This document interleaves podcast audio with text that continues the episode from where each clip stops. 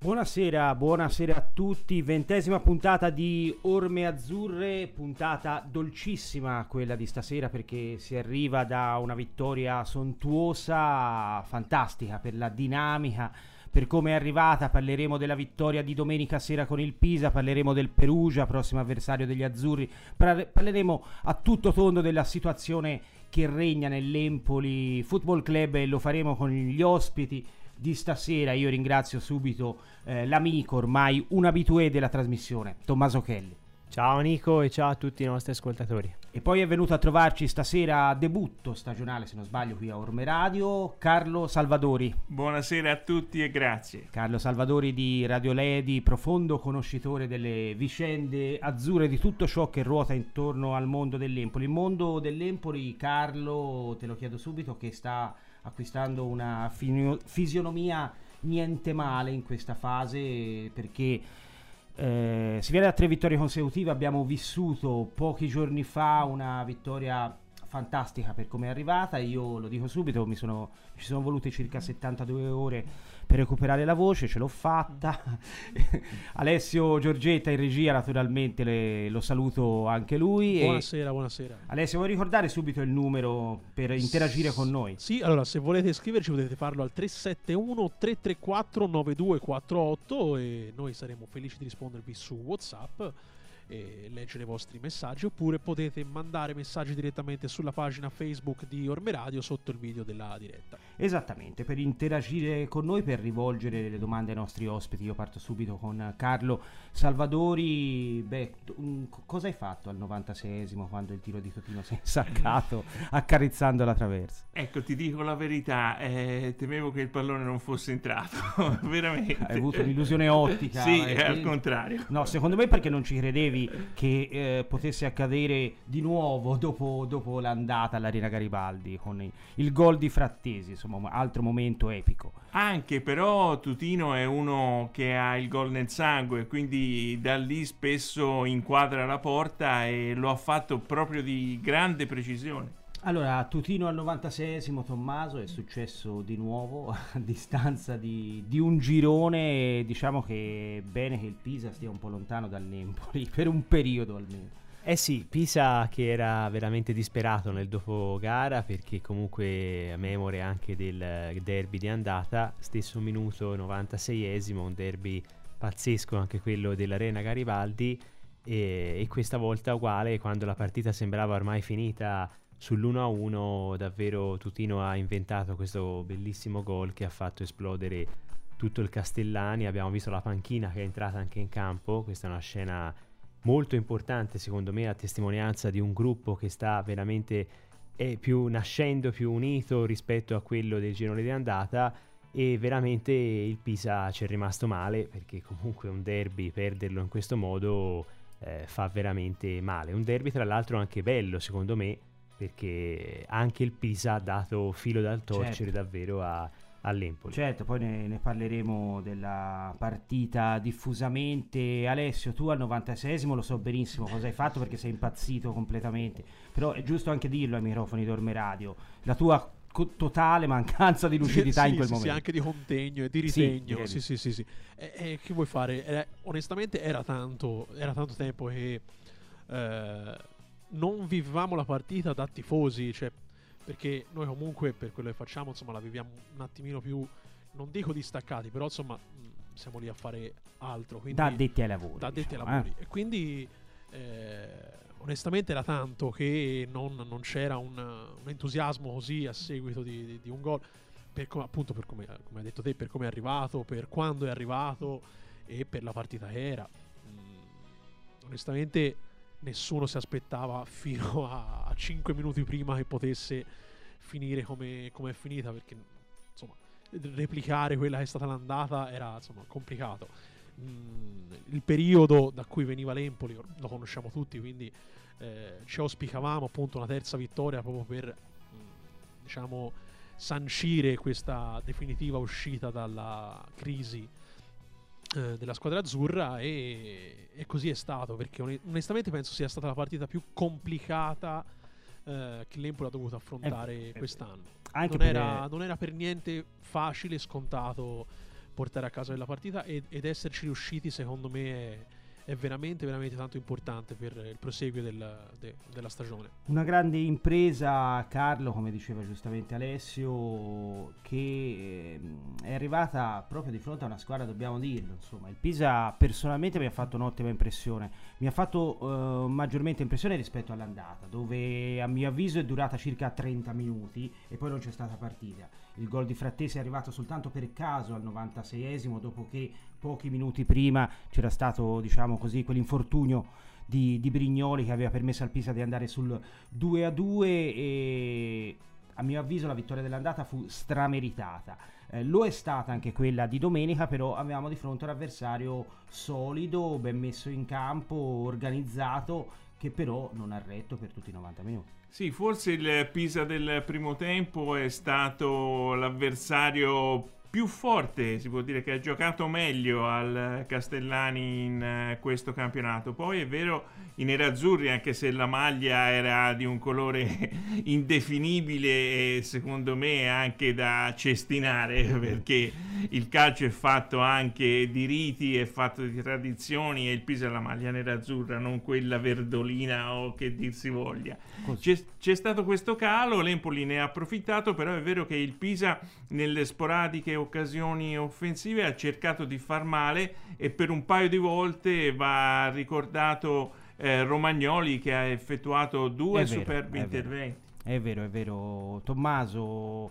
Eh, io personalmente ho visto eh, almeno per 60-65 minuti un ottimo Pisa. Eh, poi nel, nel finale evidentemente aveva speso molto. Eh, direi che la squadra la squadra nerazzurra eh, era ben messa in campo, come abbiamo detto ampiamente, magari ha meno qualità insomma, rispetto all'Empoli, questo è evidente. Però è una squadra solida, una squadra organizzata che però eh, forse un po' il fiato corto. Era successo all'andata, è successo anche, anche al ritorno. Beh, insomma, ne abbiamo approfittato. Sì, infatti sono state due partite anche similari per questo per andamento, perché il Pisa anche domenica a fine primo tempo eh, era diciamo sulla, in tribuna si diceva che se avrebbe durato magari con quell'intensità l'intera partita perché comunque sarebbe stata veramente dura altrimenti capovolgere il risultato eh, essendo in vantaggio 1-0 perché il Pisa faceva pressing attaccava comunque tutti i nostri portatori di palla poi è inevitabile che in 90 minuti a quei ritmi magari eh, cali come ha detto te anche all'andata appunto forse fu anche più vistoso lì il calo nel secondo tempo. A mio avviso perché... sì, nel secondo tempo a mio, mi sento di dire che non ci fu gara, secondo sì, me soltanto infatti. per un caso che al 95esimo eravamo sul 2 a 2. Infatti, eh, eh, domenica no. Domenica no, domenica no, fu appunto una bella partita come appunto ha detto anche Carlo Romagnoli, ricordiamo eh, autore di due interventi miracolosi perché magari altrimenti trova il gol, eh, poteva trovare il gol. Sì, c'era quel Fabbro che è entrato nel secondo tempo che Quindi, correva sì, come un pazzo, correva come un matto. È stata una bella partita, davvero intensa, ben giocata da tutte e due le squadre e poi ha prevalso eh, magari la forse anche la maggiore diciamo tenuta atletica da parte dell'Empoli perché comunque quando attacchi fino all'ultimo minuto vuol dire che fisicamente ci sei e che stai anche bene. Io non so se siete d'accordo, ma secondo me la persona nettamente più consapevole che nel finale di gara il Pisa sarebbe calato avrebbe lasciato degli spazi è stato proprio Pasquale Marino, anche nella gestione dei cambi, molto equilibrato, molto sereno, era sotto, ha inserito la mantia, ma ha tolto Mancuso, per non snaturare la squadra, non ha mai perso i suoi equilibri e la sua razionalità, e questa forse la, la, la la chiave della, de, de, della vittoria azzurra. Eh, credo che tu abbia usato il termine giusto, razionalità eh, per Marino. È un tecnico che sa sempre eh, ciò che vuole e come operare. D'altra parte è un allenatore che ha fatto molta Serie A e che farà di tutto per tornarci. quando non lo so, comunque lo ha anche dichiarato. No, perché poi Tommaso lo abbiamo obiettivamente lo, dicevamo anche nell'intervallo, siamo sotto in casa, non ce lo dimentichiamo, eh, sotto in casa con il Pisa, adesso entra la Mantia. Eravamo tutti convinti che entrasse la Mantia, però non eravamo altrettanto convinti che sarebbe uscito Mancuso, perché sei sotto, puoi, puoi giocarti anche il tridente, no? Marino è stato molto, molto bravo secondo me in questo, ad sì, aspettare. Molto molto bravo nei cambi perché magari tutto faceva pensare a un peso offensivo pesante, nel senso Mancuso con la Mantia, una coppia d'attacco, due attaccanti forse tra i migliori della categoria, invece ha tolto proprio Mancuso, ma diciamo è stato importante anche la gestione dei cambi perché Ciciretti al momento giusto ti ha dato magari quei, quei guizzi di qualità che ha fatto vedere quando è entrato e comunque non ha mai perso appunto l'equilibrio della squadra perché questo mh, la prima cosa che si vede da quando c'è Marino una squadra più equilibrata e più diciamo collegata anche nei reparti. Sono d'accordo, sono d'accordo ehm, anche perché poi non è, non è che eh, mettendo più giocatori offensivi lì Infatti. davanti poi produce esattamente i risultati. Non dimentichiamo che per esempio a Castellammare di Stabia avevamo il tridente la Mantia, Mancuso, Tutino. Quante occasioni da rete abbiamo creato? pensa anche alla gara con il Chievo. In esatto. casa cioè, si finì con 4-5 attaccanti e il Chievo che sfiorò ripetutamente anche il gol del vantaggio perché poi crei appunto contropiedi alla squadra ospite. Quindi non è che aumentando mettendo tutti attaccanti vinci, anzi, e qui in questo Marino sicuramente ha dato un equilibrio e un'identità maggiore rispetto ai precedenti. Quali sono secondo te, Carlo, i meriti maggiori di Pasquale Marino? Nessuno di noi si aspettava un impatto così clamoroso in queste tre gare. Anzitutto la sua voglia di rimettersi in gioco perché viene sì da un ottimo campionato con eh, lo Spezia, ma ha, ha, proprio voglia di dimostrare il suo valore. Basta vedere eh, come interpreta la partita, eh, forse il più, fra virgolette, agitato dei tre tecnici che ha avuto quest'anno l'Empoli rispetto a Bucchi e anche lo stesso Muzzi che doveva essere un trascinatore dalla panchina.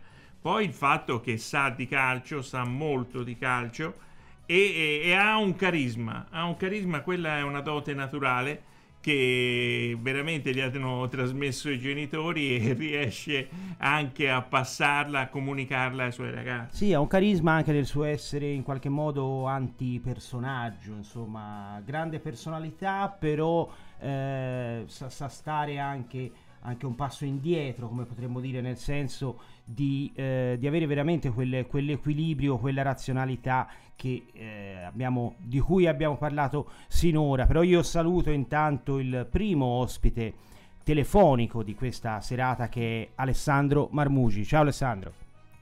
Ciao, ciao Nico, un saluto a tutti. Allora Alessandro, stavamo parlando di eh, Pasquale Marino naturalmente, il tecnico azzurro rapprese- ha, ha, rivoluzionato l'ambiente in qualche modo, tre gare, tre vittorie, un impatto clamoroso su, su, tutto l'ambiente, ha messo il sale, dobbiamo dirlo, sul campionato dell'Empoli, tra l'altro lui viene da Marsala, una zona anche ricca di sale, per cui insomma ha messo il sale marino, eh, come si potrebbe dire. Eh, beh, questa è l'hai, l'hai, messa proprio un assist proprio al bacio, no? Eh, vabbè, chiaramente sì, perché è un allenatore che ha con, la, con poche semplici mosse ha rimesso in piedi la stagione dell'Empoli, eh, l'ha fatto con, eh, eh un gio- dando un gioco alla squadra, dandogli soprattutto un'identità, ma perché? Perché Marino è un allenatore che, che ha un'identità, è un allenatore che sa bene come vuole giocare e come far giocare le sue, le sue squadre senza troppi frontoli, si è presentato con il suo 4-3-3, ha avuto anche la possibilità di sfruttare al massimo eh, tutti i nuovi acquisti che sono arrivati, eh, però li ha sfruttati bene, li ha sfruttati al meglio, è cosa che eh, anche se con poco tempo il suo eh, predecessore non era, non era riuscito, quindi direi che l'impatto è stato, è stato ottimo. Ora eh, serve continuità, più di quella che c'è adesso no, non è facile penso, perché insomma tre vittorie in tre partite sono tantissimo. Eh, l'importante sarà gestire al meglio i momenti di difficoltà che arriveranno perché in 14 partite per forza ci sarà qualche momento critico e lì sarà importante ecco, eh, gestire bene la, la, le situazioni difficili. Una è già un pochino arrivata contro il Pisa, eh, però insomma l'Empoli è andato sotto e l'ha, rimessa in piedi, quindi è stato un bel, un bel segnale. Poi probabilmente eh, arriveranno anche le sconfitte sarà lì che, che l'Empoli dovrà dovrà reagire e gestire quei momenti insomma. Sì sì certo è chiaro che non, non, le puoi vincere tutte. Arriveranno anche momenti di difficoltà e lì si vedrà la bravura nel riuscire ad attraversarli mani- nella maniera più indenne possibile potremmo dire Alessandro. Però io credo che eh, tre vittorie sono arrivati i risultati però sono arrivati attraverso il gioco perché abbiamo visto veramente un grande Empoli in queste tre partite sì, è un grande Empoli, è frutto di una mentalità comunque offensiva, questo dobbiamo dirlo perché quello di Marino è un 4 per 3 eh, che va a pressare eh, continuamente su, sugli avversari, eh, esterni molto alti, aggressività intensa. Questo è sicuramente anche bello da, eh, da vedere, interpretato in un certo modo eh, con una difesa che cerca di, di stare comunque, comunque alta. E questo è proprio nella mentalità, l'identità di cui eh, si parlava poc'anzi, è un'identità che lui, che lui, ha dato e che comunque cerca sempre di arrivare al risultato attraverso la prestazione e un certo modo di stare in campo, cosa che, che è fondamentale e noi a Empoli insomma di questo ne sappiamo qualcosa uomo del destino non solo Marino, ma scusate l'assonanza o la rima, Carlo che è un fine letterato mi aiuterà in questo, eh, non solo Marino ma anche Tutino, l'uomo del destino, il leader che ci mancava, Alessandro, te l'aspettavi così forte?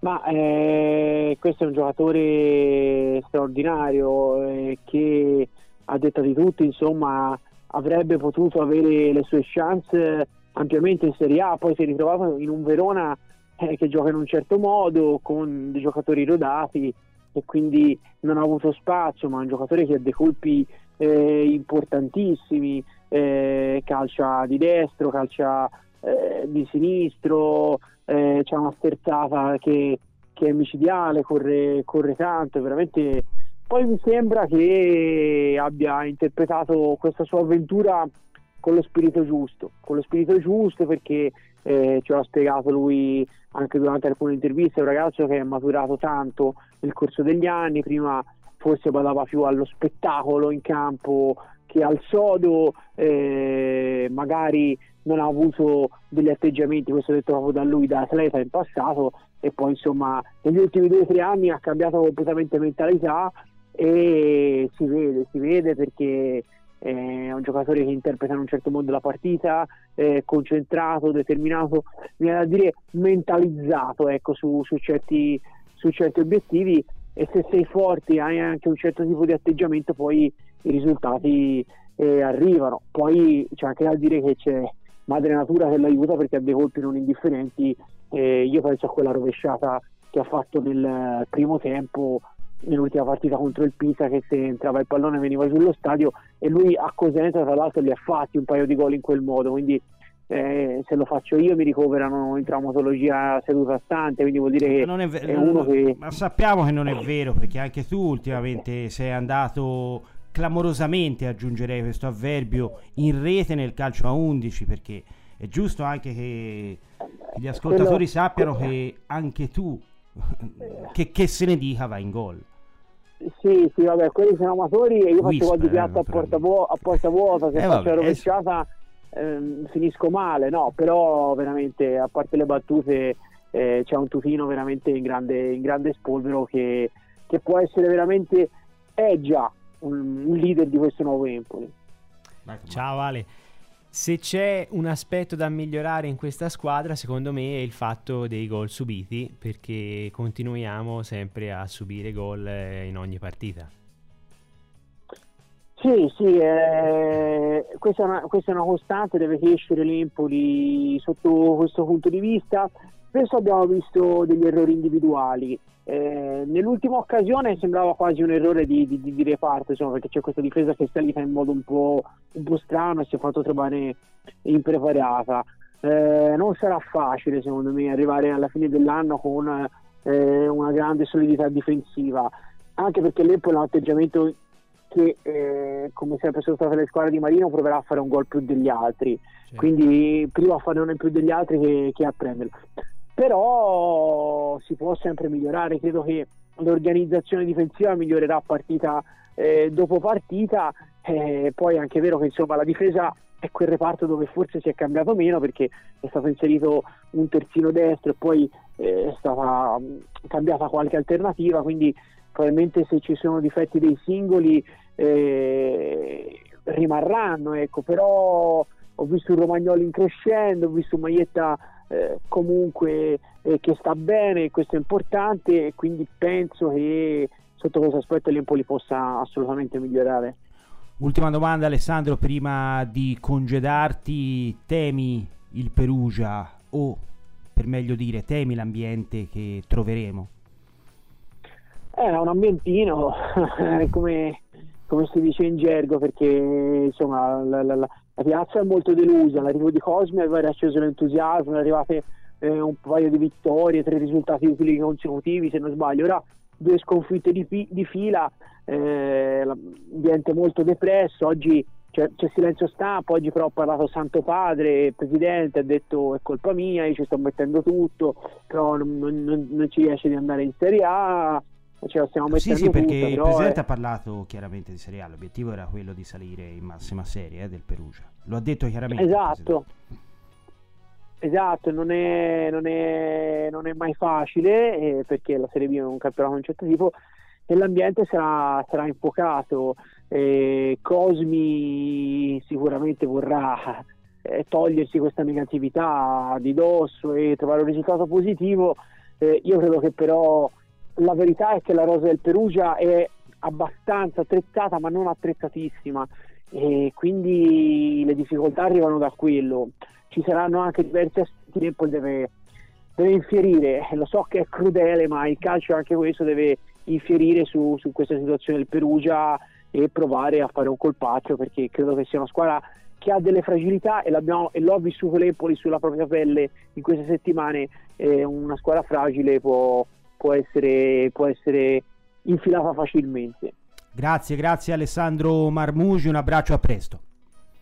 Grazie a voi, un saluto. Ciao Alessandro, eh, abbiamo, abbiamo, dei messaggi Alessio? Eh, sì, ci sono dei messaggi. Allora, ci scrivono, eh, secondo voi eh, ad ora quali squadre vedete meglio per aggiudicarsi il secondo posto? E poi, la Mantia è veramente adatto al gioco di Marino? Eh, questo ce lo scrive Mirko. Poi ci scrive Nick, eh, ci scrive, ma siamo proprio sicuri che la Mantia sia indispensabile? Con il Bairami di adesso, se Mancuso trova continuità, puntini puntini.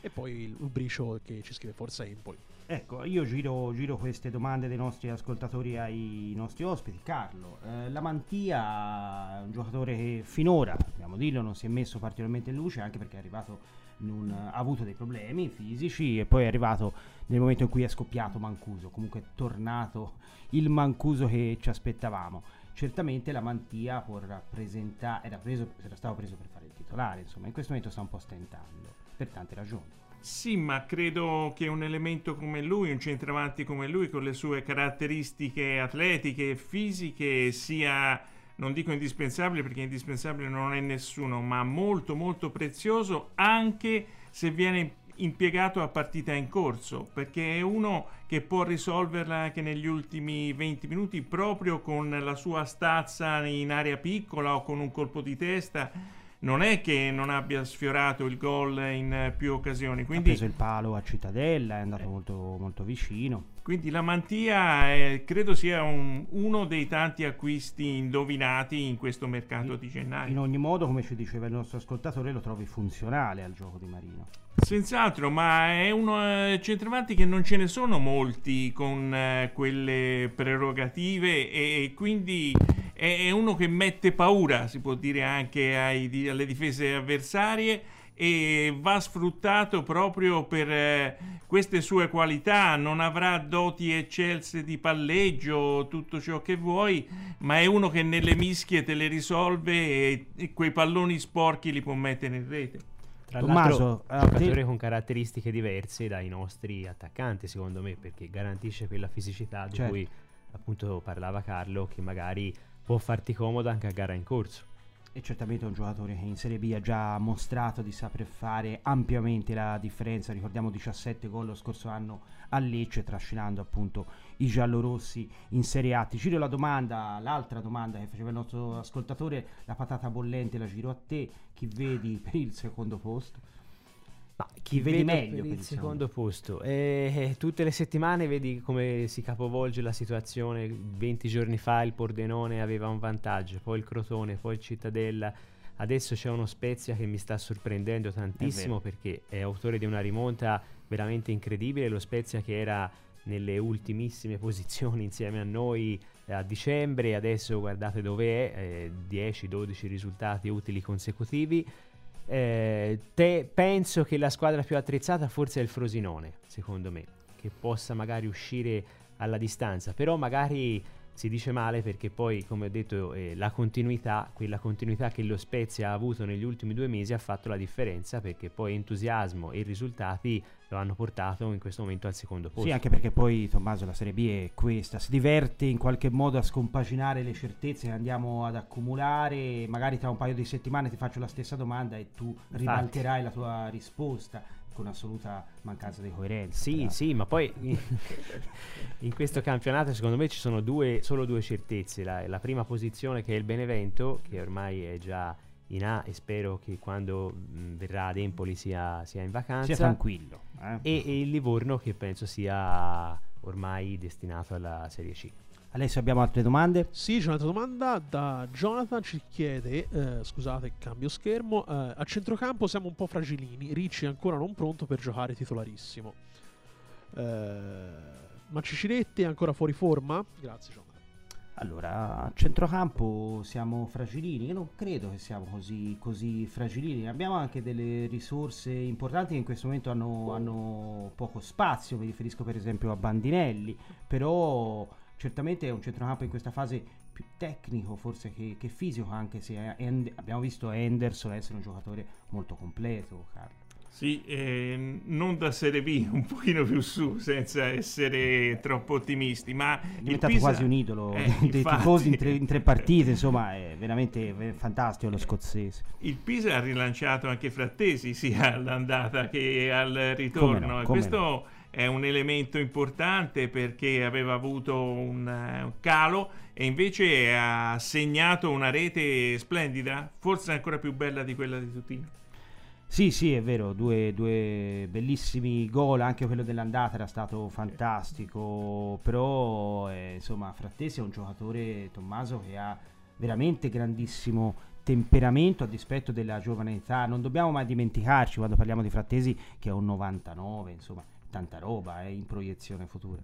Tanta roba, sì, perché un giocatore titolare comunque in Serie B, un 99, eh, può, mm, ha grandi margini di miglioramento. Tra l'altro Frattesi è un altro di quei giocatori, secondo me, che ha beneficiato dell'arrivo di Marino, perché ricordiamo che Frattesi, dopo una grande partenza del mese di settembre-ottobre, ha avuto un calo anche vistoso e poi invece si sta ritrovando, come anche lui ha detto nel dopogara, perché le parole magari dei giocatori nel dopogara sono significative Frattesi ha detto che c'è molto di mister Marino e anche lui si sta trovando più a suo agio in questo gioco eh, del mister. Quindi Frattesi, co- giocatore che ha grandi qualità perché non eh, scordiamoci il gran gol che secondo me che ha messo a segno domenica perché non era facile tenere quel pallone forte, basso eh, all'angolo e dimostra le, le qualità che ha anche del tiro di Frattesi.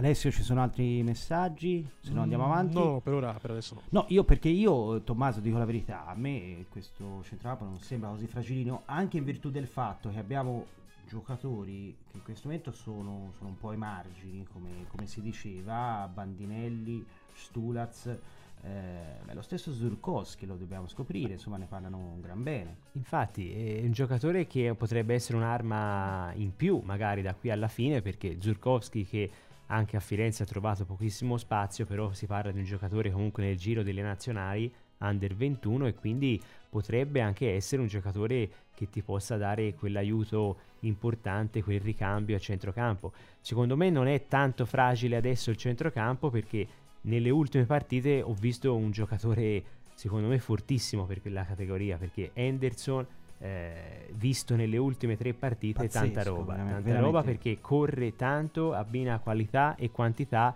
e eh, fino a dicembre appunto non avevamo un giocatore con queste caratteristiche che è importante secondo me avere anche uno di, di quel tipo che corre per 90 minuti Lo chiedo ad Alessio questa domanda perché ehm, sono arrivati dei giocatori eh, non soltanto bravi dal punto di vista tecnico che hanno fatto svoltare, eh, è già successo nelle ultime stagioni che a gennaio arrivassero giocatori estremamente importanti, era successo anche l'anno scorso anche se poi conosciamo l'esito del campionato scorso, però erano arrivati giocatori che nel giro di ritorno av- ci avevano fatto fare davvero la differenza, soprattutto nella fase finale eh, di, di mister Andrea Azzoli, però sono arrivati giocatori Alessio che hanno personalità, temperamento, riescono ad incendiare la folla. Forse Empoli aveva bisogno di questo, di trascinatori. Henderson per, un- per certi versi, Tutino, sta diventando un idolo.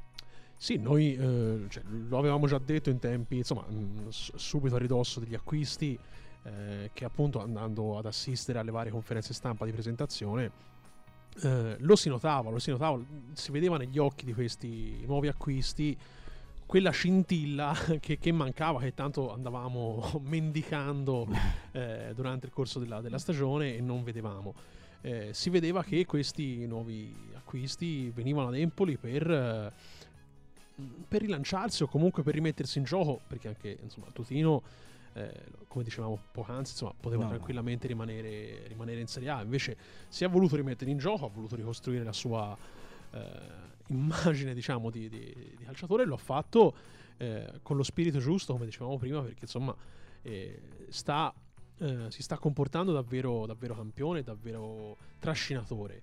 Eh, così come gli altri, così come Ciciretti, nonostante non sia ancora, eh, Non è ancora, non al, è ancora top, al top, e- e- eh, evidentemente deve trovare una condizione. però hai visto, c'è stato bisogno di migliore. mettere, c'è stato bisogno di, di dare quello slancio, eh, un attimino più di vivacità in campo ed è stato inserito per vincere la partita. Eh, quindi sono tutti giocatori, secondo me, che ehm, hanno contribuito molto, hanno contribuito molto a, questo, a questa rinascita eh, dello spogliatoio, così come ha contribuito molto, c'è da dirlo Marino, perché eh, questi giocatori eh, c'erano anche mh, insomma, nelle ultime due di, di, di, di Muzzi in panchina. Poi, per, per amor di Dio, è vero che ha avuto insomma, pochissimo tempo per, per- per integrarli.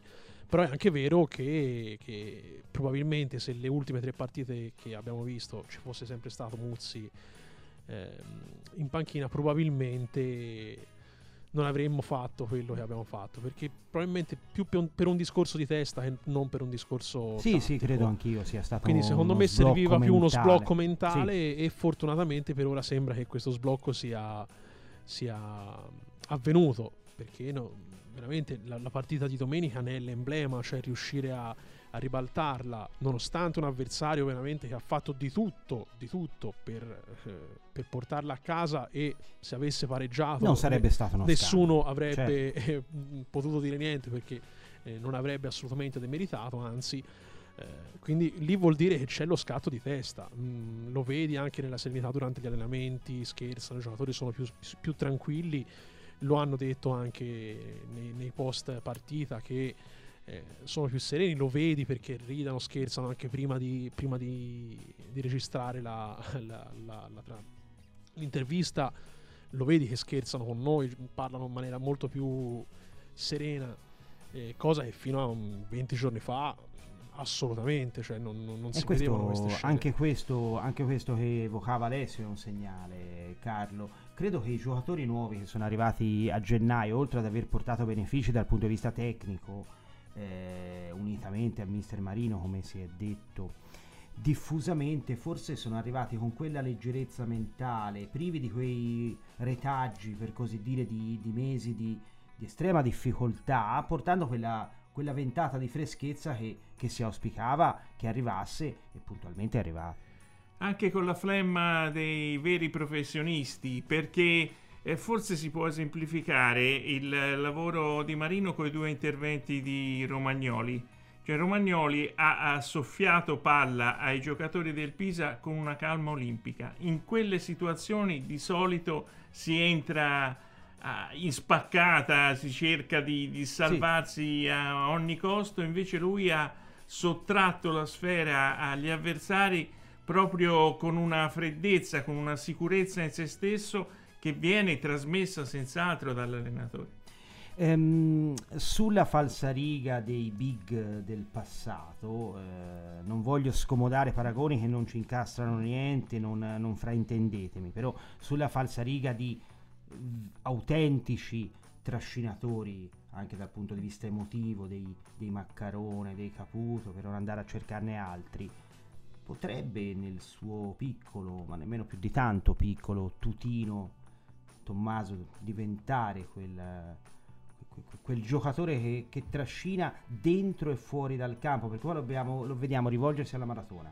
Ehm, incitare al, al, tifo, agli applausi, insomma sono tutti atteggiamenti, è proprio l'atteggiamento che piace e piace anche a noi moltissimo. Sì, atteggiamento tra l'altro da leader, perché prima dicevamo appunto sono giocatori che mancavano anche appunto sul, su questo lato di, di essere leader, trascinatori nel gruppo e può rappresentare sì magari un un giocatore importante sotto molti punti di vista perché in settimana per esempio eh, abbiamo letto l'intervista del presidente Corsi che dice appunto Tutino ce ne stiamo innamorando tutti anche dentro la società per come si comporta nello spogliatoio fuori dal campo e addirittura dice al presidente comprami perché sì. voglio restare qua. Se non so se hai letto l'intervista sì, del presidente, sì, l'ho letto, l'ho in letto. cui sarà difficile, ha detto Ora... perché poi eh, Tutino sappiamo che è del Napoli, quindi Ora ci metterà la canzone Comprami Alessio in regia. no, però insomma, ehm, obiettivamente eh, molto dipenderà da dove giocherà l'Empoli il prossimo anno. Insomma, non ci, non ci giriamo intorno però probabilmente sarebbe anche un investimento dispendioso eh, perché credo che farà molto bene di qui a fine maggio. Però beh insomma un pensierino Carlo sarebbe da farci. Sì perché la società azzurra voleva già farlo a gennaio questo investimento. È chiaro con eh, l'eventuale promozione le cose eh, cambierebbero e conterebbe ancora di più la volontà di quel calciatore che lo stesso Corsi ha definito un napoletano giusto. Allora, eh, abbiamo il secondo collegamento telefonico della serata perché iniziamo a parlare dell'avversario, in parte lo abbiamo già fatto, però lo facciamo in maniera più diretta con Andrea Franceschini di Umbria Radio. Ciao Andrea. Buonasera, buonasera a tutti. Allora Andrea, ti chiedo subito che aria si respira, che clima si vive, perché lo sappiamo, in questi giorni si sono vissute alcune turbulenze, quindi ti chiedo eh, che aria si respira in generale. Abbiamo sentito le parole del Presidente eh, nella conferenza stampa di oggi, insomma eh, alcuni giorni particolari diciamo per la piazza perugina. Ma sì, la sconfitta di Frosinone ha scatenato un po' un, uh, una serie di, di, reazioni, a cominciare quella di Serse Cosmi a, a caldo nel post partita e poi quella dei tifosi e oggi eh, in ultimo le dichiarazioni del, del Presidente. C'è eh, lo scontento per una prestazione che è stata sottotono soprattutto dal punto di vista del, dell'approccio, della, della, mentalità contro un Frosinone assolutamente rimaneggiato, sempre squadra temibile per carità, però eh, con 6-7 assenze più quella di Ciano che si è infortunato dopo 20 minuti di partita, eh, Perugia doveva fare certamente di più, non si è vista la reazione alla, alla sconfitta subita in casa contro lo Spezia, non si è vista eh, la reazione al gol eh, casuale, ma comunque eh, che c'è stato del, del, Frosinone, quindi squadra piatta dal punto di vista dell'approccio mentale e, quindi situazione molto, molto preoccupante, eh, senza contare che nelle ultime due uscite il Perugia ha notato anche dei problemi dal punto di vista del gioco, ho faticato ad andare a, verso, verso, la porta, a trovare la conclusione, ad essere pericoloso, quindi eh, si uniscono questi due fattori, l'aria in questo momento è molto pesante, c'è il, eh, i tifosi che hanno eh, anche mostrato uno striscione ieri eh, di fronte alla, alla, zona dell'allenamento, insomma, eh, che ricalcavano un po' le parole di certe cose nella fine partita e diceva siamo stufi di andare in giro a farsi prendere, diciamo, eh, in, quel, in quel posto, diciamo così, senza entrare nei dettagli. Abbiamo capito, eh, abbiamo capito. avete capito, insomma, quindi aria molto pesante e l'Empoli non è un avversario che, che, in questo momento può consentire ulteriori distrazioni, insomma, lunedì sera. Conosciamo Serse Cosmi, conosciamo il suo grande temperamento, tra l'altro il suo impatto iniziale era stato, era stato anche buono perché insomma eh, dopo l'esonero di Oddo era, era, arrivata forse la sconfitta al debutto, però erano arrivate due vittorie che non facevano pensare che si determinasse una situazione del genere a Perugia. No, ma guarda, già nella sconfitta di Coppa Italia al San Paolo contro il Napoli, Perugia aveva fatto una buona partita. A Verona con il Chievo eh, la sconfitta è arrivata in maniera rocambolesca, Perugia mancavano otto, otto, titolari e giocò una grandissima partita al di là del risultato. Poi sono arrivate due vittorie eh, con Livorno in casa e Juve Stabia fuori, quindi nulla faceva presagire eh, due, queste due eh, gare assolutamente negative. È quello che ha detto sempre il tifoso del Perugia, perché Cosmi è, è tifoso del Perugia sì. essendo eh, perugino di, di nascita, di ha detto più volte abbiamo realizzato un'impresa a perdere questa partita con il Frosinone, siamo stati bravissimi. Eh beh, parole, parole, forti, poi lo sappiamo tutto quello che è determinato, il presidente che ha indetto il silenzio stampa, oggi ha parlato Santo Padre, se non vado errato, il presidente del Perugia, insomma, si vive un clima particolare, io credo sarà una partita, Tommaso, particolare, scusa la ripetizione, proprio dal punto di vista ambientale. Sì, ambientale perché Secondo me è una prova del 9 quella in casa perugina, non dico decisiva per Cosmi, ma quasi secondo me, perché potrebbe essere davvero a rischio eh? anche Cosmi. Sì, leggevo perché i giocatori ha attaccato duramente la squadra, quindi eh, si innesca magari o una reazione in positivo oppure in negativo. La curva sta contestando perché il Perugia comunque è partito con ben altre ambizioni come avete detto appunto ha l'attacco secondo me molto molto forte perché Iemmello sarà il giocatore da tenere maggiormente a, a bada perché in attacco magari fa davvero paura. Poi è normale che l'ambiente farà la differenza e dovremo sfruttare magari con l'entusiasmo dell'ultimo periodo le difficoltà anche de, di casa perugina. Sì, anche perché poi si vivono anche partiti diversi in questo caso Alessio. Eh, sare- c'è chi preferisce giocare con una squadra che viene da una vittoria perché magari è un pochino più tranquilla, più serena e chi magari invece preferisce giocare con una squadra eh, in difficoltà con i, con i tifosi locali che magari fischiano, rumoreggiano. Tu di quale partito sei? Ma eh, io penso che... A quale fazione appartiene? Io appartengo alla fazione che ognuno si, si debba guardare in casa propria. Ah, e eh, se i panni sporchi si lavano. I panni sporchi si lavano in casa, non ci sono più le mezze stagioni. non so se vogliamo andare avanti con le frasi fatte. No, ehm, se l'Empoli farà l'Empoli, probabilmente. Cioè, è quello che ci siamo ripetuti fin dall'inizio dell'anno. Cioè, l'Empoli era il peggior nemico di se stesso.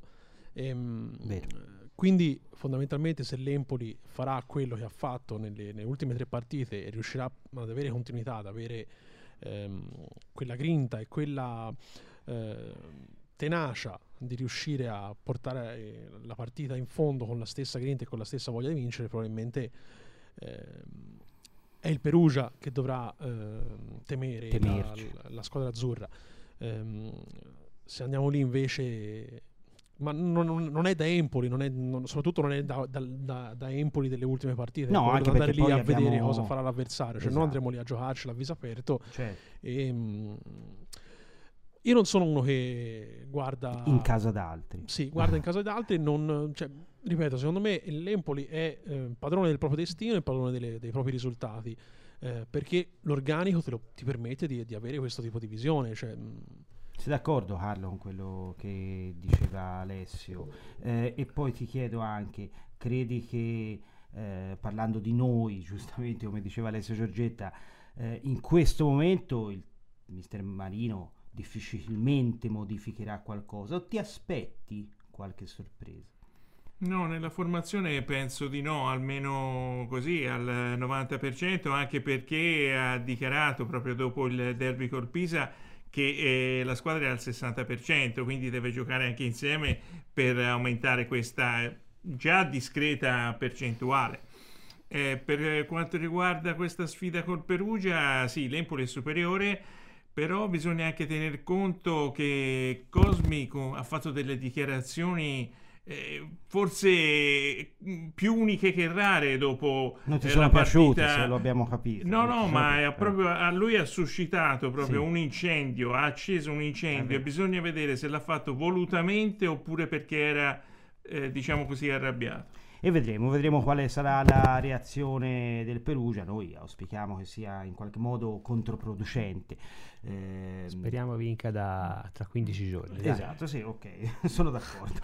e con questa bellissima battuta di Tommaso Kelly direi che ci possiamo congedare. Io ringrazio Carlo Salvadori. Grazie a te Nico. Ringrazio il nostro Tommaso Kelly. Grazie a te Nico, un saluto a tutti. Ringrazio Alessio Giorgetta in regia. Grazie a voi e un saluto a tutti i nostri e, ascoltatori. E vi do l'appuntamento naturalmente lunedì sera alle 21 il posticipo del Curi tra Perugia e Empoli. L'appuntamento qui a Orme Radio sarà per giovedì prossimo con Simone Galli e i suoi ospiti. Ciao, una buona serata a tutti.